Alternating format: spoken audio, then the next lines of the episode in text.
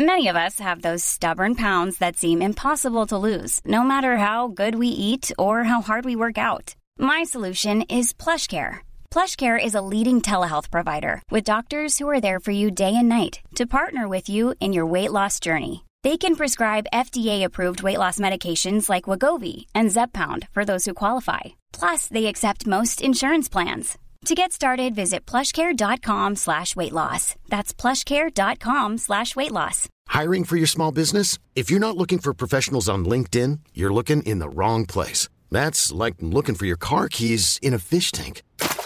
LinkedIn helps you hire professionals you can't find anywhere else, even those who aren't actively searching for a new job but might be open to the perfect role. In a given month, over 70% of LinkedIn users don't even visit other leading job sites. So start looking in the right place. With LinkedIn, you can hire professionals like a professional. Post your free job on linkedin.com slash achieve today. Hey, it's Heather, and I want to remind you about our very special tours to the UK. In 2017, we'll be doing tours focusing on the Evensong experience. The Evensong service comes from Cranmer's Book of Common Prayer from the mid 16th century. It's been dubbed the atheist's favorite service because it requires so little and it gives so much. It's simply divine choral music sung in some of the most historic chapels, abbeys, and cathedrals in England. We'll be spending 10 days visiting places like Cambridge, Oxford, Bath, the Cotswolds, Winchester, and Windsor with walking tours, free time to explore, and then gathering back each afternoon for the evensong service if you choose to attend. It will be 10 days of beautiful countryside, historic cities and villages, and so, so much music. I invite you to go to englandcast.com slash tours for full itinerary and pricing information. Again, Englandcast, E-N-G-L-A-N-D-C-A-S-T, englandcast.com slash tours. Thanks so much, and now to the show. So in 2011, I met Suzi Digby via Twitter and have been honored and privileged to have been part of a few of her many projects since then, including last year's launch of the Golden Bridge Choir, where I was a volunteer usher. The Golden Bridge brings together the choral traditions of Renaissance England with the current flowering of choral music happening in California, and her choir is performing for the second year next Saturday, the 19th of September, at All Saints Episcopal Church, 504 North Camden Drive in Beverly Hills. It's the 19th of September at 8 o'clock p.m. in Beverly Hills. For more details on that, go to goldenbridgechoir.org. That's Golden Bridge Choir, all one word, goldenbridgechoir.org. So we recently Skyped so that she could tell me more about the music of the 16th century, as well as what she loves about the contemporary choral music scene and the similarities between Elizabethan England and what's happening now in California.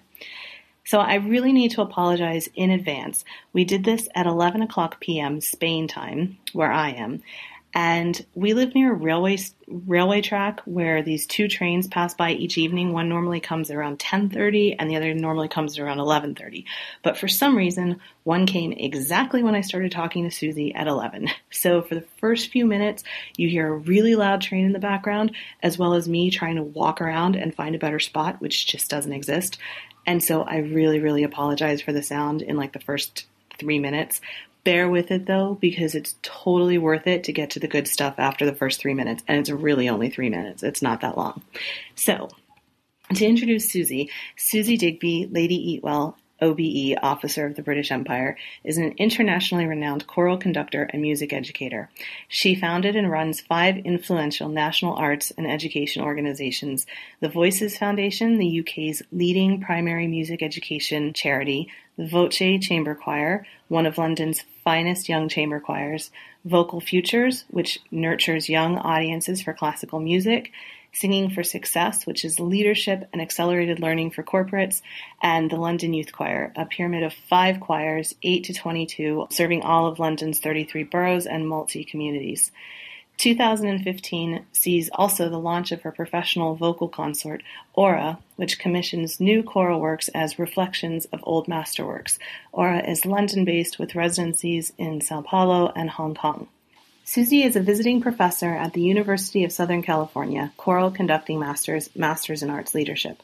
As a conductor, Suzi's 2011 debut with the Orchestra of the Age of Enlightenment, Vocal Futures' Bach's St. Matthew Passion, was met with outstanding critical acclaim.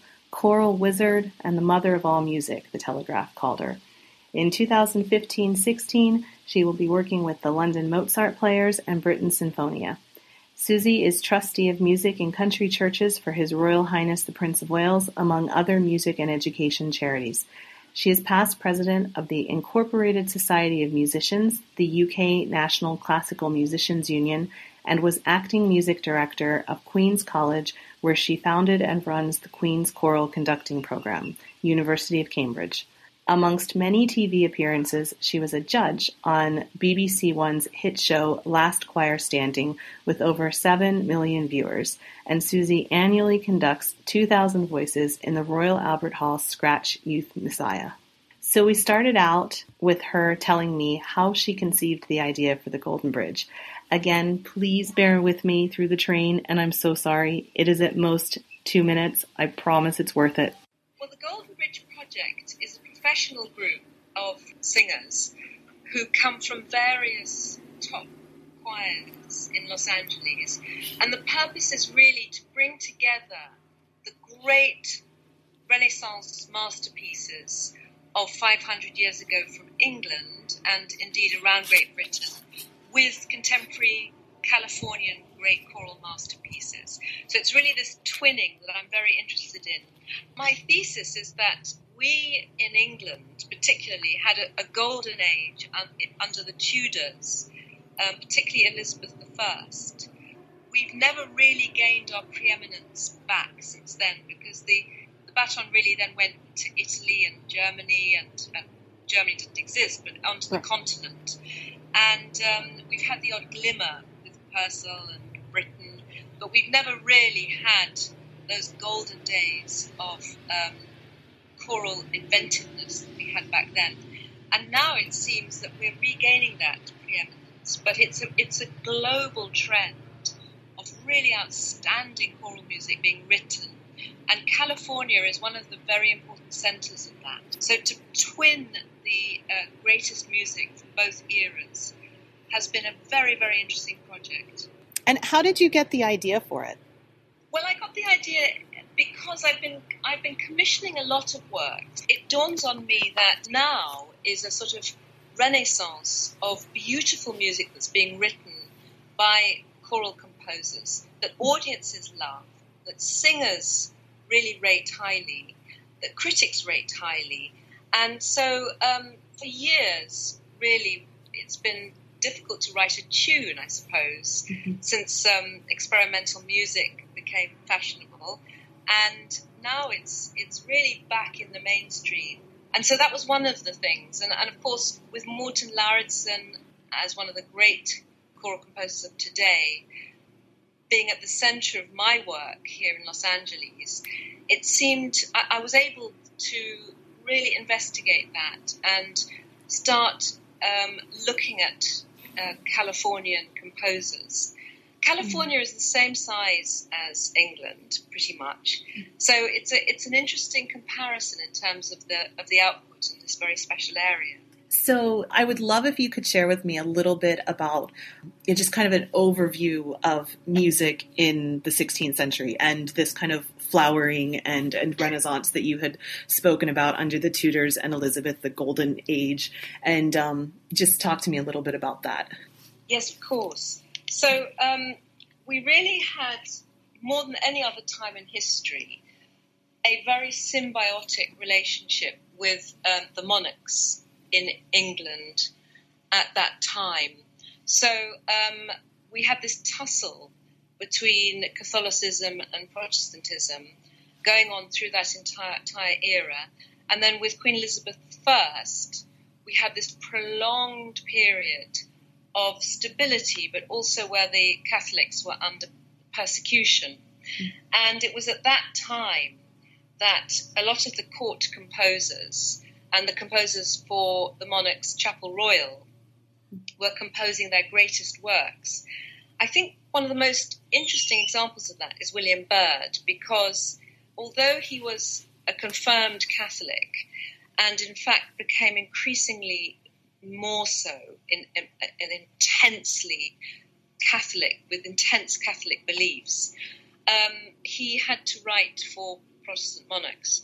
And much of his music, as he grew older, became quite subversive. Um, and that actually was his greatest music, the music that he wrote for the recusant Catholic communities. So often he would visit, literally in the dead of night, he would visit Catholic homes and um, they would go into a room and sit round a table and perform this music that he had written specifically for them. Mm. Um, and as his as this progressed, there were ever more um, subversive messages coming through the text, messages to the Pope, um, and references to the persecuted minority and the lying tongues, mm. and um, and all this. And of course, it was a very dangerous time. William Byrd himself was under house arrest, and um, he really styled himself the sort of house composer for the Catholic community. And um, that produced this canon of work, which was just um, extraordinary. And because he also um, uh, was given publishing rights, he was able to publish this music. And he really, although it was not intended for an audience at the time, he very much intended it for the good years that he was hoping for ahead, when the Catholics would be resurgent and this music would be become um, mainstream. So, so it was for this sort of double function for his own legacy as a musician, but also to keep the Catholic fires burning. Um, so you can imagine just how how deep he dug down to find this creative genius, and, and these are his greatest works. Of course, Tallis, both Tallis and Byrd lived a long time, so they lived through several monarchs. And um, it, it, it, was a real seesaw at that time. I mean, it, one can hardly imagine how difficult it was. Um, and many executions um, of, of Catholics happening all the time. Um, and so music has never really been more entwined with political history, of course, with Henry VIII, his motivations being political, and um, uh, with the monarchy, and with the emergence later of the of uh, the middle classes, and then go, you know, going into the Baroque era, which of mm-hmm. course um, brought a very, very different um, style and function of music. Yeah. Now, I I just have um, a follow up question on Byrd. Didn't he outlived Elizabeth? Didn't he? What happened to him under James? Wasn't the idea that James was going to be a little bit more tolerant, but then with the gunpowder plot, that all went to to smithereens? And did anything yes. happen to him then? In fact, um, um, one of my ancestors was part of the gunpowder powder plot and was hung, drawn, and quartered for oh, his part in it. Oh, Everard Digby. No. Oh no! Um, but um, no, Bird, Byrd never saw that saw that the the, the, the resurgence of, of, Catholicism really, um, and uh, so it was. You know, it, it, th- these works became increasingly intense, mm-hmm. and they they you know that he, was very unusual, actually. He and Tallis to live as long as they did. Yeah. Um, but yes, it was very, very much um, still in the domain of the recusant Catholics. Yeah. And also, what's very interesting, it was it would have been the first time that women would have sung because very often it was the woman of the household in these recusant family homes, Catholic homes, that would have sung uh, the top line if not, they might have found uh, a viol or an instrument uh, to, to, play the top line. But that would have been the first time that women would have sung. And that was like Byrd's Masses would have been an example of something that he wrote for the recusant households, right? Because yes, I mean there are there are dozens and dozens of works um, uh, uh, Infelix Ego, which um, we performed part of for the last Golden Bridge concert was based on text by Savonarola that um, had been written 100 years previously about um, after he had recanted, he was under torture and just before he was burnt in public. Um, and these words uh, of, of, the the desperate um, agony of recanting your faith, um, but trusting in God, uh, um, mm-hmm. were so powerfully set by Byrd and Infelix Ego. And I've actually um, commissioned uh, Eric Ešenvalds to write, and we've recorded for my group Aura in England, um, a reflection of it, which is absolutely stunning mm. and brings seems to bring out the um, the greatest music that Eric Ešenvalds has written as well in the 21st century. So this text um, and its themes and the themes of holding your faith in an era of, of dangerous persecution seems to really uh, travel through time without any diminishing of, of power. But Infelix Ego was part, part of this vast, vast canon of, of works that uh, William Byrd produced, of which the masses are a small, a small part. Right. Okay. So, how did you choose the music? How do you choose this pairing of the early music with the contemporary? Well, for this concert coming up on the 19th, um, I have commissioned um, two new works, and we're performing a, a third brand new work um, as reflections, direct reflections of English music. So uh, I'm very excited about Stephen Hartke's new reflection on uh, Weelkes' O Lord Arise. And um, so I asked Stephen Hartke um, uh, to choose a piece of English Renaissance music on which to write a reflection. So he chose the piece mm. of Weelkes because it's something he was he grew up with. He sang it as a as a choir boy, and um, he actually, interestingly, he chose to base the whole piece on one chord. Weelkes was brilliant at, at second to none, really, at the use of cross relations. So um, it's really the, the advent of the blues note. Uh, and um, it's it's used very very powerfully um, to highlight certain moments in the text. Mm-hmm. So he's taken one of these extraordinary chords and based the entire piece around it, and um, it's a stunning piece. We've had one rehearsal, of it, and it's it's not easy, but it's it's magnificent. Mm. Um, then I then um, Bill Cunliffe, and of course Stephen Hartke is is the recipient of multi Grammy awards as well. On the jazz side, we also have another recipient of Grammy awards, and that's Bill Cunliffe, who's a jazz musician, and he's written a jazz arrangement, but he he chose um, a folk song. He chose a an Irish folk song she Moves Through the Fair, which um, many of your listeners, I'm sure, will know is the most haunting and beautiful Irish folk song. And he's written that with um, our first accompaniment.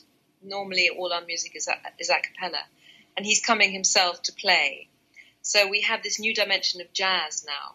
In terms of the other pairings, um, it's somewhat arbitrary um, in that um, I don't I don't find a, a Californian piece that um, particularly matches the text of the the, the English Renaissance piece, mm-hmm. but more to provide an artistic um, sort of palette for the audience, so they get they get a real richness of um, uh, in terms of the variety of compositional styles and the beauty of the choral language, both then and now. So bridging mm-hmm. these two golden er- eras. Mm. So, for listeners who maybe aren't so familiar with choral music and with early music, um, I would love to know kind of what what's available to people in this mu- for this music. Like, why listen to it? What does it offer to modern ears now? Um, kind of what's what's the point? And well, I, that's a very interesting question because I believe all great art sounds new uh, or, or, looks new, if you look at um, visual painting, um, you know, if it was brilliant and radical at the time, it will seem brilliant and radical now. It, it doesn't seem there doesn't seem to be the it, to me anyway the notion of progress as such, and that you know genius doesn't get better as we evolve as a species. genius is genius. And if you listen to a piece of Byrd now, um, of Great Byrd or Great Tallis, for example, the 40 part Spem in alium, it just blows you away uh, in much the same way I imagine it blew its own audiences away. Mm-hmm. So, um, or, or its own worshippers. You, or the, the idea of an audience is rather a, a modern concept. Um, and so, um, interestingly, now there seems to be a fashion in America um, for English Tudor music. I've noticed a lot of programming in the major concert halls in Carnegie Hall and Disney Hall in Los Angeles of of Renaissance choral music, and um, so it seems to be, um, you know, re- regaining or in- increasing its popularity. It's always been popular since the sort of the pioneers of the recording industry, groups such as Tallis Scholars in England. Um, uh, it's it's it's gradually grown and grown and grown. And if you listen to the main classical radio stations, um, a, a, lot of airtime is given to this music. It's um, at its most contemplative and slow moving and beautiful. It's it's sublime. It puts you in a state of mind of, of, of um, I suppose, peace and contemplation um, and also just a sort of sense that you're basking in this eternal beauty. And of course, it's it's pre-tonality as such, so it's it's sort of modal, but finding its way into tonality, and it has foreshadowings of tonal language that we recognise today, but it's still it's still very forward-looking and very very modern in its own way in terms of the more upbeat music, such as Sing Joyfully by Byrd, for example, it, it's exhilarating. These composers were so skilled at um, communicating the real essence of the text. I don't think it's been matched since. I can't think of com- any composers who really who've really been able to match that. So I don't think that great mm-hmm. music dates. Mm-hmm. I'd be very surprised if people who investigated this music weren't absolutely um, smitten by it in due course once they'd given it a chance. Particularly if you if you really stick to the to the high quality stuff, the, the, mm-hmm. the, the really you know the the real masterpieces, and they happen they tend to be the most recorded. Sure. How how did you personally get uh, involved in like how what was your introduction to this kind of music? singing it, yes, singing it from the age of nine in churches, and that that was such a um, a I mean, really, all my musicianship stems from that. Mm-hmm. Um, and it's just part of, you know, it's in my blood. Um, and, you know, I mean, I, I sang the, the, Byrd masses, as I say, from the age of 9 mm-hmm. um, the, the, great Tallis, the great Byrd, the great Tomkins, Weelkes, Morley madrigals, um, you know, the, the, there's this whole secular body of work from that age as well, the madrigals. Sure. Um, in fact, we're doing one this year in the Golden Bridge concert. We're doing one of Morten Lauridsen's uh, madrigals that he wrote when he was 27, oh. based on the English madrigal. Um, and they're absolutely beautiful, and they're secular. So you know, you've got the sacred music, but you've also got this wonderful secular music, and it was a very intense flowering. Um, yeah uh, in, in just around the turn of the century, the early 1600s. It came across from Italy in a um, wonderful collection in two volumes called Musica Transalpina, which were Italian madrigals but in English, translated into English. And then that you just burst onto the scene. Every composer in England started writing madrigals, and it only lasted a few years, perhaps 30 years less than the Rolling Stones have lasted, for example, and then it was gone. Um, but it did produce some wonderful little masterpieces, and they're all secular.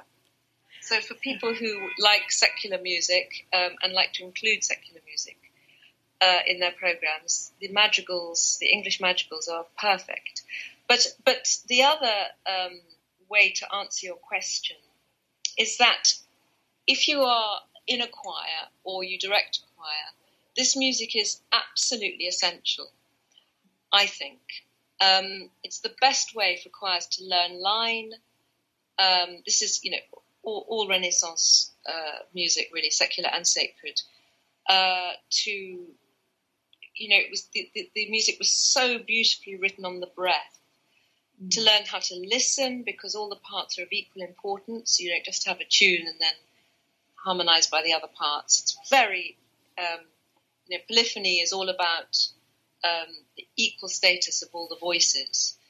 Um, and so to develop musicianship and listening skills and ear and good singing technique, there is absolutely nothing like the, the, the Renaissance a cappella music. Mm-hmm. So that you you were talking about the madrigals, and I was wondering if you could talk a little bit about the average person's experience of music in the 16th, early 17th centuries, because all of the um, the sacred music, I'm assuming, would have been in chapels and would have been, you know, like the Chapel Royal and, and places that that had those sorts of resources available to them, which after Henry VIII and Cromwell, I would think were fewer.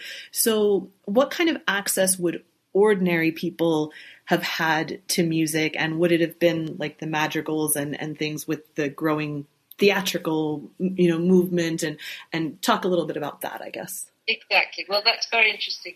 So of course you'd have liturgical music. You'd have music that you'd experience in church you had this recusant catholic music that um, uh, that category that we've already discussed. Um, then you, the madrigal really was for um, the emerging middle class. You'd sit round a table, and it would be one voice per part, and you'd read it, and you'd have a you'd have a fun evening, um, and you would just make music with these madrigals, and um, so there would be there would be no concept of a concert or anything like that. They were really for people to sing. Mm-hmm and enjoy. And there was, I mean, this was a time of Shakespeare, um, and you know, and the the, hot, the the form of the sonnet, for example, was a perfect form to set in madrigal style. So, so that was really what it was all about. It was about known poetry being set to music mm. and then to be enjoyed um, within one's home. And um, so you know, and then you had the music of the streets. You know, you had the uh, a, a, different type of music, but also very important, and folk music, which would have been known to the, to a much broader spectrum um, of of the public. But people were music makers, you know, um, all the way through all the way through society uh, at, at, at some level or, or another. Sure. And I, I'm guessing too, with the everything kind of converged to with the music coming to be able to have copies of that, um, printed copies, so that yeah. the average people could have access to being able to have it in their homes. Um, versus, exactly. Yeah. The music was being printed, um, and so so that made it suddenly available to everybody and to transport as well. And so there was a huge interflow between Italy and England we had Italian composers coming to work in the Elizabethan court. Um, London was very wealthy and becoming wealthier. By the time of Handel, it was the wealthiest city in the world. So a lot of composers came to work in in London and England in general. Um, and you had this interflow of culture. So a lot of Shakespeare's plays, for example, were written were based in Italy. Mm-hmm. Romeo and Juliet, Twelfth Night. Um, all these plays uh, and with Italian themes. Would that have been like after the Armada and, and every? I mean, was wasn't there this whole fear of the Catholic conspiracy against Elizabeth and and fear of of that until after? I don't know. I'm, I'm babbling. Yes. Well, well, there was, but and, and interestingly enough, but I mean, Elizabeth's reign was very stable, I think, compared to what had gone before. Sure. Okay. Although you know she was executing a lot of Catholics. I mean, she she executed more people than Bloody Mary did. Although of course she lived a lot longer. And so torture much, was yeah. used at a greater rate than any other time in in English history at that time too, with under Walsingham. Exactly. but uh, we were. Ju- I was looking at a madrigal today, actually, by Weelkes, which is called the Andalusian Merchant, which is about um, a merchant that travels to Spain and then brings back all this stuff. Hmm. And this stuff would have come to England for the first time um, ever. Cochineal and fogo and all these strange things, china dishes, they're all referred to in the ma- madrigals. Yeah. And when it comes to how strangely fogo burns, there's a lovely chromatic bit. Um, And um, so, so there was this great time of discovery um, of things coming from the, the, the other other parts of the world. And um, so, and this is all reflected in, in the madrigals. And the madrigals, the theme of the madrigals is about exploration. It's about love. It's about sex. Um, it's about smoking. It's about uh, war, um, seasons, all sorts of topical subjects. sure. Um, and of course, nobody painted words. Nobody was able to um, bring the, these words to life uh, uh, as as the um, English madrigals madrigalists were. Sure. Excellent. Um, so I've been asking you a lot of questions about the history side of it. Um, what else would you like to share about the contemporary piece of the Golden Bridge Project? Right. Well, we have a, a wonderful piece by Matthew Brown, um, his setting of O Magnum Mysterium, which is really, really stunning. And um, uh, so we've we've got a range of composers, from very young to to more mature, um, and a range of styles. The Hartke piece is is challenging. It's modern. It's um, but but incredibly listening listenable. The piece of Heart we did last year, which is fiendishly difficult. It's in um, I think it goes into 19 parts and uh, was very very hard to learn, but the audience loved it. Sure. Um, and and a lot of the audience weren't choral experts, you know. Right. So uh, Hartke has this ability to write extremely technically and musically challenging music, which isn't in any particular neotonality or anything like that, but really, really communicates to an audience, even if it's not a an, a, a particularly knowledgeable audience of that spe- of specifically choral music. And his piece this year is is equally um, accessible and yet very, very challenging. And then, of course, you have the Lauridsen music and the Matthew Brown music, which is more, if you like, um, tonal in the more conventional sense, with this new tonal language that's emerged in the last 20 years or so, uh, which is very beautiful, very accessible. And so, really, and then you have the jazz. So you have um, in the in the contemporary Californian canon, you you know we really have um, a, a broad spectrum, a really exciting and broad spectrum. So um, Dr. Strimple is uh, my colleague at USC Thornton School, and um, he's had a sort of a, a flourish of activity in terms of his composing recently. Apparently unlocked by my commissioning him to do a, a Hebrew piece, which um, combines um, Hebrew text with um, a, a, an English psalm. Mm. And I'm doing a multi faith program with the London Youth Choir. And he wrote this for me, and suddenly it unlocked a stream of creativity. And he produced out of the blue um, uh, an anthem uh, dedicated to my husband, to Lord Eatwell. And uh, it is an absolute masterpiece. It's Rorate Caeli. It's um, absolutely beautiful. And so we broke it in at the rehearsal last week. And it, it the, the choir loved it. And I, I think it might be the highlight of the program in many ways. Wow. Thank you so much. You're just so lovely. Thank you.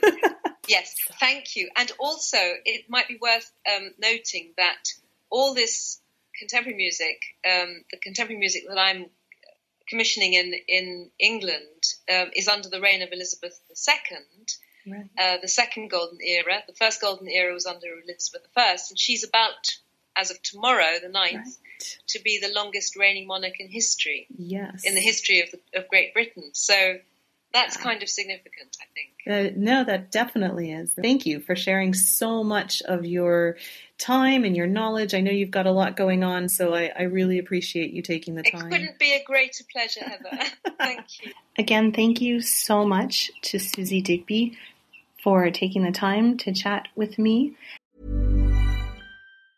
Even when we're on a budget, we still deserve nice things. Quince is a place to scoop up stunning high end goods for 50 to 80% less than similar brands. They have buttery soft cashmere sweaters starting at $50, luxurious Italian leather bags, and so much more. Plus, Quince only works with factories that use safe, ethical, and responsible manufacturing. Get the high-end goods you'll love without the high price tag with Quince. Go to quince.com/style for free shipping and 365-day returns. Ever catch yourself eating the same flavorless dinner 3 days in a row, dreaming of something better? Well, HelloFresh is your guilt-free dream come true, baby. It's me, Keke Palmer. Let's wake up those taste buds with hot, juicy pecan crusted chicken or garlic butter shrimp scampi. Mm. Hello Fresh. Stop dreaming of all the delicious possibilities and dig in at HelloFresh.com. Let's get this dinner party started.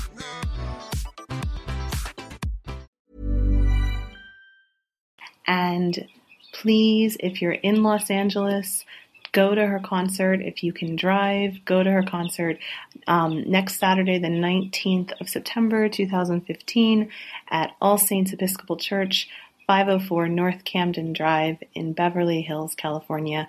And you can also go to goldenbridgechoir.org, all one word, goldenbridgechoir.org for more information. Thank you so much, and I will be talking with you again soon.